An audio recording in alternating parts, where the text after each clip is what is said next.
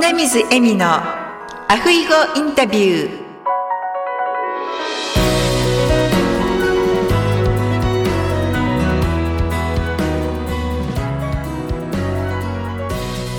アロハアロハ本日のアフイゴインタビューゲストは8月と9月に登場していただきました岩国にお住まいの福田正美さんにお越しいただいてますよろしくお願いします。はい。正美さん。はい。今日がお誕生日ということで。ありがとうございます。はい。それもここで言っていいんでしょうか？いいです。記念すべき還暦をお迎えになったということで、うん、本当におめでとうございます。ありがとうございます。はい。なんか早いよね、うん、ちょっとお話ししてましたけど、うん、ね出会った時は22とか23とかでしたよね。そうですよね。うん、何年経ったのかな。本当に。再会したかと思ったらもう還暦ですかって感じですよ。なんかね、うん、まあでもよかった恋人同士じゃないのでそうですね 落胆ぶりがそんなに激しくないかも 言えてます、ね、うん、うんでもこうしてですね、うん、お互いにあの、元気で本当ですよね。まさみさんは還暦を迎えられて、私も後を追いますので。ね、ぜひ。ね、8月と9月に、えーうん、お話しした後にまた、ね、まさみさん本当お忙しい方でいろいろなことがうんと言ってますかねあったと思うんですけたまたまですけどね、重なりましたね、いろいろと。そうですね。そのお話もお聞かせいただければと思います。はい、よろしくお願いします。よろしくお願いします。さて、えー、それでは なんてかこの間はでもあそうかちょうど母が亡くなってすぐだったのかな、うん、そうですね。そうなんですよ、うん、なん。かねすっごく不思議なことがあったんですけど、うん、母が亡くなって初盆で下関にね、帰ってた時に、あのお友達の携帯から電話があって、でなんかあの今ちょっと倒れて病院に来てるんだっていう話を受けて、まあ、びっくりして。でどうしたの？って言ったら、まあ、本人はわからないと。っていうか本人はねあのイギリス人スコットランド人なんですよ。でお一人暮らしの女性で、で仲良く、まあ、英会話のあの通訳を、間に入ってねさせていただいてたんですけど、その彼女からの電話で、倒れたということでですぐあの病院の先生とお話ししたら、あの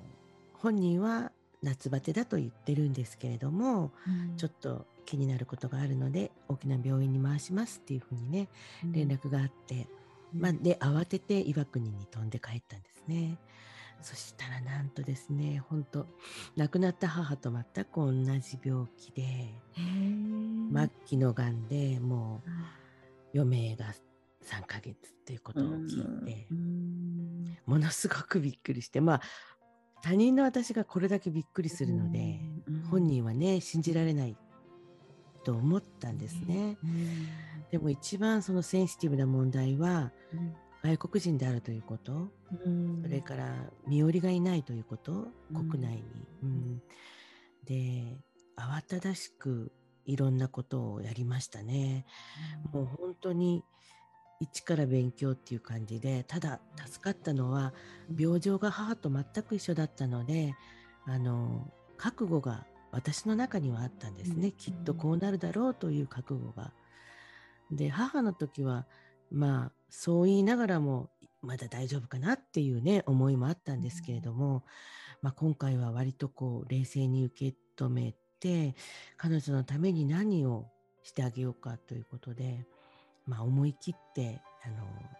ちょっと硬い言葉なんですけどね、うん、えー、っと任意後見人というものになりまして、うん、のいない彼女のために、うん、まあ、身内同様に少し動いてあげることができる、そういうシステムがあるというのを知りまして、でまああれこれ勉強しながらあのできるだけ、まあ、彼女の意に沿いながら最後まで、えーとまあ、見送ってあげるっていう仕事を、まあ、仕事というのかもうこれは私の個人的な見解でね、うん、あのとにかくそうしてあげたい、うん、なぜかというと身寄りのいない人っていうのはあの本当に今孤独死って多いですよね。日本人でも国内でも、でそういう方は誰にも見取られずに亡くなって、まあ、役所の方が病院までねご遺体を迎えに行ってそのまま焼却そのまま無縁墓地という話を聞いたんですね。それではねあまりにも彼女が不憫で、あのやっぱり長い付き合いと英会話の生徒さんもねたくさんいらっしゃったのであのせめてお別れ会、うん、亡くなった後の葬儀をさせてくださいとお願いしたら、やっぱり他人の私ではあの、うん、簡単にはできないので、そこで初めてあの任意後見人というものをね、あの買って出るということになったんですけれどもね。まあ何も分からずにちょっとつ盲信で やってしまいましたけど本当にね勉強になりました。はい、本当にあのお友達はまさみさんがそばにいてくださって、うん、うん、あの幸せだったと思います。えみちゃんもね初めてね海外に行ってね住んだ時って不安じゃないですか。不安でした。ね、うん、特にまだ英語がねそんなにはじ初めはね喋、られない時はね、特に。彼女ももう20年以上日本にたんですけど、うん、どうしてもね上手にならなかったんですね日本が、うん、日本語が。それはやっぱり読み書きも難しいですもんね。そう、だからゆっくり話せば分かってあげあ分かるぐらいは聞き取れてたんですけど、やっぱり自分の思いをしゃべるというのがね、なかなか難しくて。うん。だから本当に今回私は日常生活の手伝いは今までしてたんですけど、その医療に携わる言葉だとか、うん、そのまあなんていうのかなご遺族に関する、うん、えーと、エンディングノートとか、うん、そういったものはねやっぱり詳しい方にお助けいただこうと思って、うん、今日本であの医療通訳士っていう方がねいらっしゃるんですけど、うん、その医療通訳士の中でも看護師さんの免許を持った方がね何人かいらっしゃるんですね、だからその方にお願いして、えー、今回いろいろとあの間に入っていただいて、えー、細かいあの通訳、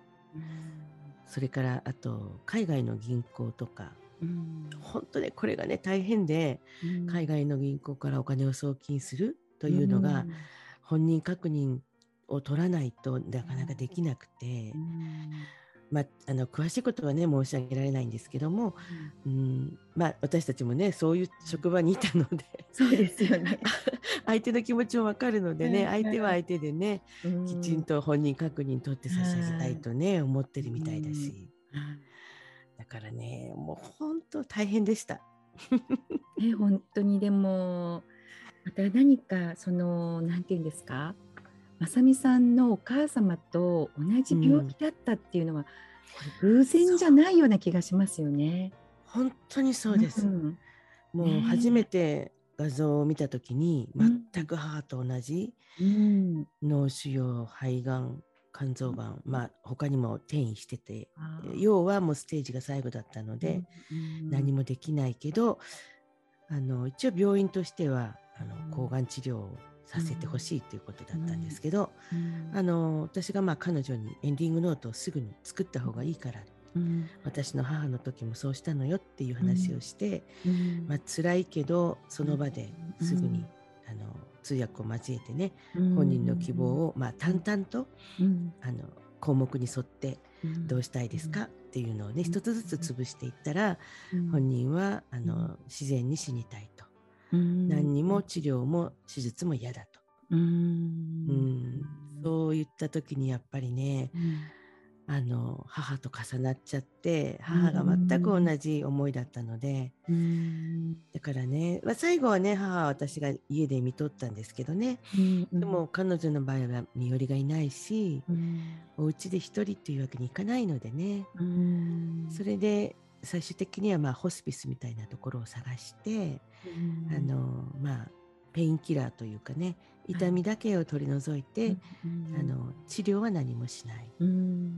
でこう、まあ、好きに最後に好きに来ていただくという、うん、そういう選択をねしました。うん、そうなんですね、でもそれができたのも多分まさみさんがねそばにいて、エンディングのを通して彼女の希望を聞き出して、聞き出してというか。うん。うんででね、まあ、悔いなく多分お友達も悔いがなかったでしょうし、うん、まさみさんもねお友達の希望通りにあの、させてあげれたっていうことで、うん、うん、悔いがなくて本当にねそうね、まあ、本当に母のことがあったのとあと、うん、まあ、自分はね前にも話したけど40の時からエンディングノートを書き始めて、うん、まあ、その大切さっていうのがよく分かってたので、はい、あの割と遠慮なく聞けた。そういう間柄でもあったし、うん、本人はねやっぱり私以上に自分の病気を受け止められなくて、うん、要はね信じてないって最後まで私はがん。じゃないと、うん、まあ脳腫瘍でもないと。言い続けたのがねちょっとかわいそうでしたけど、それはねしょうがないことだと思います。なかなかね、あ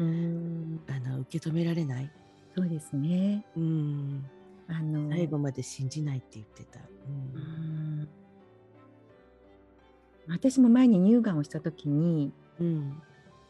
本当頭が真っ白になって、うんうん、信じられないっていうか信じたくないっていう気持ちはありましたね。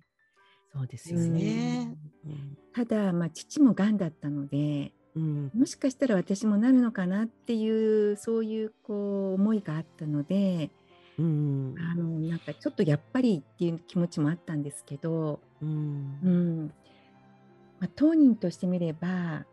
信じたくないっていうのがあ,、あまりにね時間がなさすぎた、その告知もだから私が駆けつけて駆けつけた彼女が救急車で運ばれて、4日目ぐらいにあの病院から要は連絡先が分からなくてどこも、でようやくまあ彼女の意識と、えー、携帯電話があったから私に電話がかかってきたっていう感じで、本当に良かったなと思って。でその時に、あのあのまあ、来てほしいと言われて、で、えー、全てをねあの私に話してもいいですかっていうので、一応許可を取って、まあ、身内同様に話を聞かせてもらって、その一日のわずか数時間の中で、あなたは熱中症ではなくて実はもう末期のがんです。ね、手の打ちようがありませんと、余命数ヶ月ですと、これをね、言う辛さと聞く辛さと、いや受け止められないのは本当にそうだと思ったのね。そうですね、でももう末期だったら、何かね痛みだとか症状はあったかもしれないですけど。そうなんです、ね、あったんですよ。だから頭痛と、うん、あのまあ、目が見えにくいとかねいろいろあったけどちょうどね、うん、季節が夏だったので、あの結構熱中症の方たくさんねいらっしゃって運ばれてた方が、うん、熱中症の症状ともちょっと似てるんですよね。うん、うん、なんかちょっと吐き気がしたりとかね、あの頭が痛かったりとかね、うん、そういう意味で、あの彼は最後まで自分熱中症だと言い続けてましたからね。うんでもそうやって熱中症だと思うことによってその生きる望みというか、うんね、持ち続けられていたかもしれないですよね。そうですね。本当そうだと思います。うん、うん、それをね、その身内でもない私がね、うん、いやいやあなたはあの癌なのよっていうのは 本当ね、本末転倒だろうと思ったんだけど、うん、でも一回は言っとかないと、聞いてないっていうことになると困るのでね。そうですよね。ただ問題はねあったんです。あのもう運ばれてから日に日に、あの口元っていうかあの喋ることがうまくできなくねなっちゃって、で平行感覚もなくなって、でもそれってやっぱりその脳外科の先生がおっしゃるには脳腫瘍のせいだ。うん、だからその一刻も早くあの治すための手術ではなくて、うん、自分がこの先どうしようかと少しでもエンディングを考えるための時間を作るための手術、うん。うん、だから一番大きな脳腫瘍の中の,、あのまあ、水分というかねあの、うん、液液を抜いて、脳、うん、その脳腫瘍の大きさを小さくして、うん、で今出ている脳腫瘍のいろんな症状を緩和させてあげて、考える時間を作るっていうそういう手術だったんですよね。はい、だからそれが終わった後に、あの本当にあんなに全然喋れなかった人がいきなり喋れるようになったからすすごいなやっぱりね、手術医療はって思ったんですけど、その時にやっぱり脳を触ってるからね、記憶がちょっとこう混濁しちゃって、自分が運ばれたこと手術を受けたこと、全部全部忘れちゃったの。だからねまた一から、うん、あだ名前と住所と私のことは分かってたんだけど、うん、この1週間のことが全部忘れてて、うん、はい、病院に運ばれたことも、うん、がんの告知を受けたことも、手術を受けたことも全て忘れてて。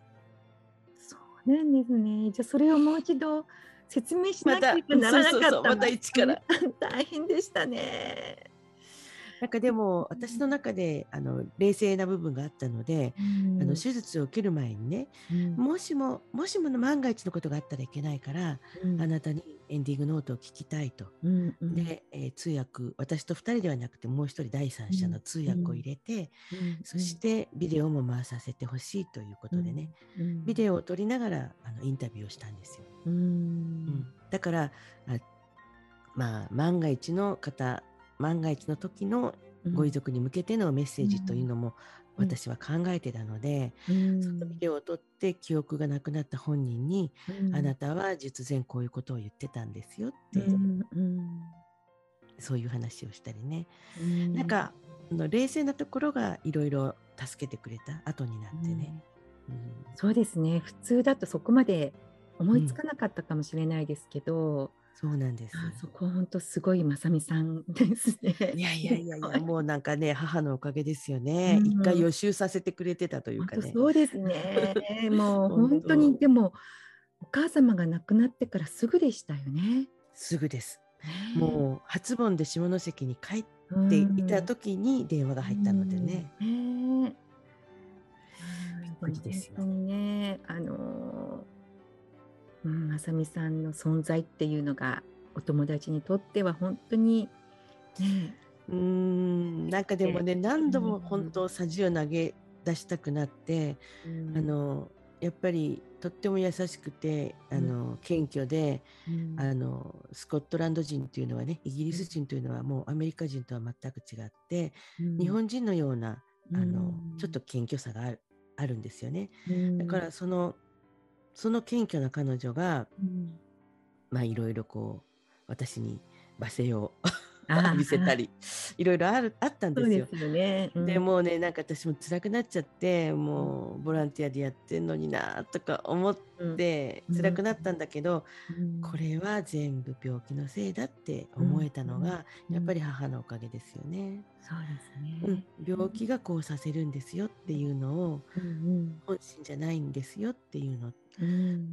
それとあとその看護師免許を持った医療通訳士の,、あのまあ、あのデイビス千春さんという方がねいらして、うん。その方があの看護師の立場からも意見をくださるんですよね。うん。さあこういうことはありますと。でもあなたのせいじゃなくて、彼女のせいでもなくて、病気がそういうふうにするんだからって、何度もね慰められました。うん。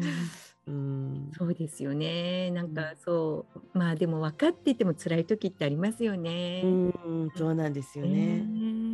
あと一つね、すごく良かったのは、あの、うん、英会話のヘルパーをしてる他の若いスタッフがね、うん、あの若いって言ってもまあ私より10個ぐらい下なので 50ぐらいだけど、はい、そのスタッフが、あのまあこういう理由で告知をし,、してあなたたちには言うけど、うん、英語の英会話の教室も休まないといけないし、うんうん、そのだけどそのいきなり先生のねこんな具合が悪いっていうのを子どもたちに言うと、まあ、ショックだろうから、うん、今ちょっと具合が悪くて入院してるけど、うん、まあ、コロナ禍でどうせね誰も面会できないので、うん、あのしばらく教室を休みますっていうふうに言ったら、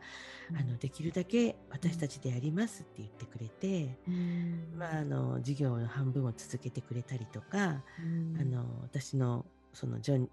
あのジョニーって言うんですけどね、ジョニーさんに対する、あのヘルプをね手伝ってくれて、もうやっぱりね持つべきものはね友人ですね。本当ですね。すごく感じた。うん。本当にこの人たちがあの私が頑張ってるから頑張りますって言ってくれたので。これ私もね頑張らなきゃなと思ってね。日本語の今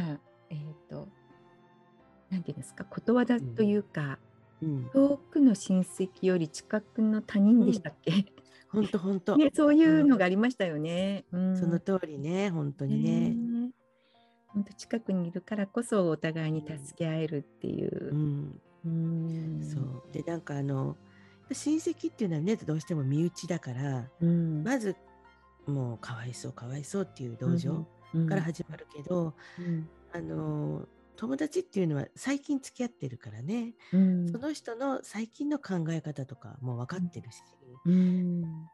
ちょっと他人で距離がある分俯瞰できるところがあるので、うん、あのどうしてほしいかな自分だったらっていうね、そういう置き換えをした時に、えーと、質問の方もおのずとねこういうふうに聞いてみようかなとかね、ありますね。そうですね。いや本当に今日はあのねまさみさんの還暦のお誕生日ということで前々からね今日約束していたんですけど。そうそうそう本当はもっとね明るい楽しい話題でよかったんだけど。いえいえでも本当にこういうね貴重な体験をですね、うん、なんか聞いていてあなんかまさみさんらしいって思いました。いやいや私はねもっと不思議なご縁を感じて、うん、エミちゃんとこのタイミングで知り合ったのも、うん、そしてこのチャンネルで私がね相談しましたよね。うん、あの身寄りのない方のね 遺骨をどうどうしようかって、ままさかあなたがそういう仕事をしてると思わなかったから、でそこからあのまたね、あの神戸の方、司法書士さんをねご紹介いただいて、本当にね点がどんどんどんどん線となってね伸びていくので。ねもう本当にびっくりしてます。私も多分ありがとうございます。私も多分まさみさんと再会するべきして再会したんだと思います。そうそうそう。ね本当にそうだと思う。うん、なんか嬉しいです。ありがとうございます。本当こちらこそありがとうございます。はい。じゃあこれからね、うん、今度はいつにしましょうか？そうですね。また、うん、日本はねこれからお正月で忙しくなりますけれども、はい、今回はちょっと静かなお正月なのでね。そうですね。うん、またいつでも呼んでください。はい、そうですね。じゃあちょっとじゃあ次回は私のお誕生日で4月によろしいですね。いいですね。はいじゃあぜひまたお待ちしてます。はい、はい、よろしくお願いいたします。はい、こちらこそよろしく。そうだ、あのね、まさみさん、あのまた、まあ、コロナがまたまだまだ続いてますけど、あのコンサートなどもね。そうなんですよ。ねうん、今度はね、2月にあの、うん、岩国で、うん、えー、大阪のあのジャズのギタリストの方とデュオでやります。あと4月にも広島、うん、で5月は、まあ、このままコロナが収束すればまた、うん、えー、東京のライブを再開するつもりでいますのでその時はねまたお知らせします。はい、もう本当にまさみさんのね、こう独特なこう歌声私大好きなんですよ。いやいやいや。本当ね最後はあのホスピスでもねライブしたんですよ。あそう言われてましたよね。うんうん、もうあの、うん、ちょっとクリスマスまで持たないって聞いたので、急遽あのギターの人を呼んで、で初めはね病室であの他の方にご迷惑にならない程度にしようかなと思ってたんですけども、ちょっと廊下でやらせていただいたら、うん、あのみんな病室から出てきてくださって結局あの皆さんのために歌ったっていう感じ。でも本当それ素敵ですよね。うんね、うん、音楽ができる、まあ、その歌が歌えるっていうことは、素晴らしい人の心の中にこう浸透していくっていう感じで。いやいやいやいやいやいや、うん、もうそんなおこがましいんですけどね。うん、だから来週はもう彼女はいなくなってしまったけど、うん、まあそのホスピスの方に呼んでいただいているので、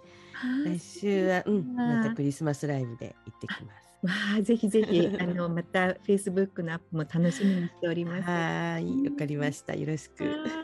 では、本当に今日お誕生日おめでとうございます。ありがとうございます。はい、ちゃんも元気でね。はい、まさみさんも元気で。はい。はい。今日はありがとうございました。ありがとうございました。アフイホー。アフイホー。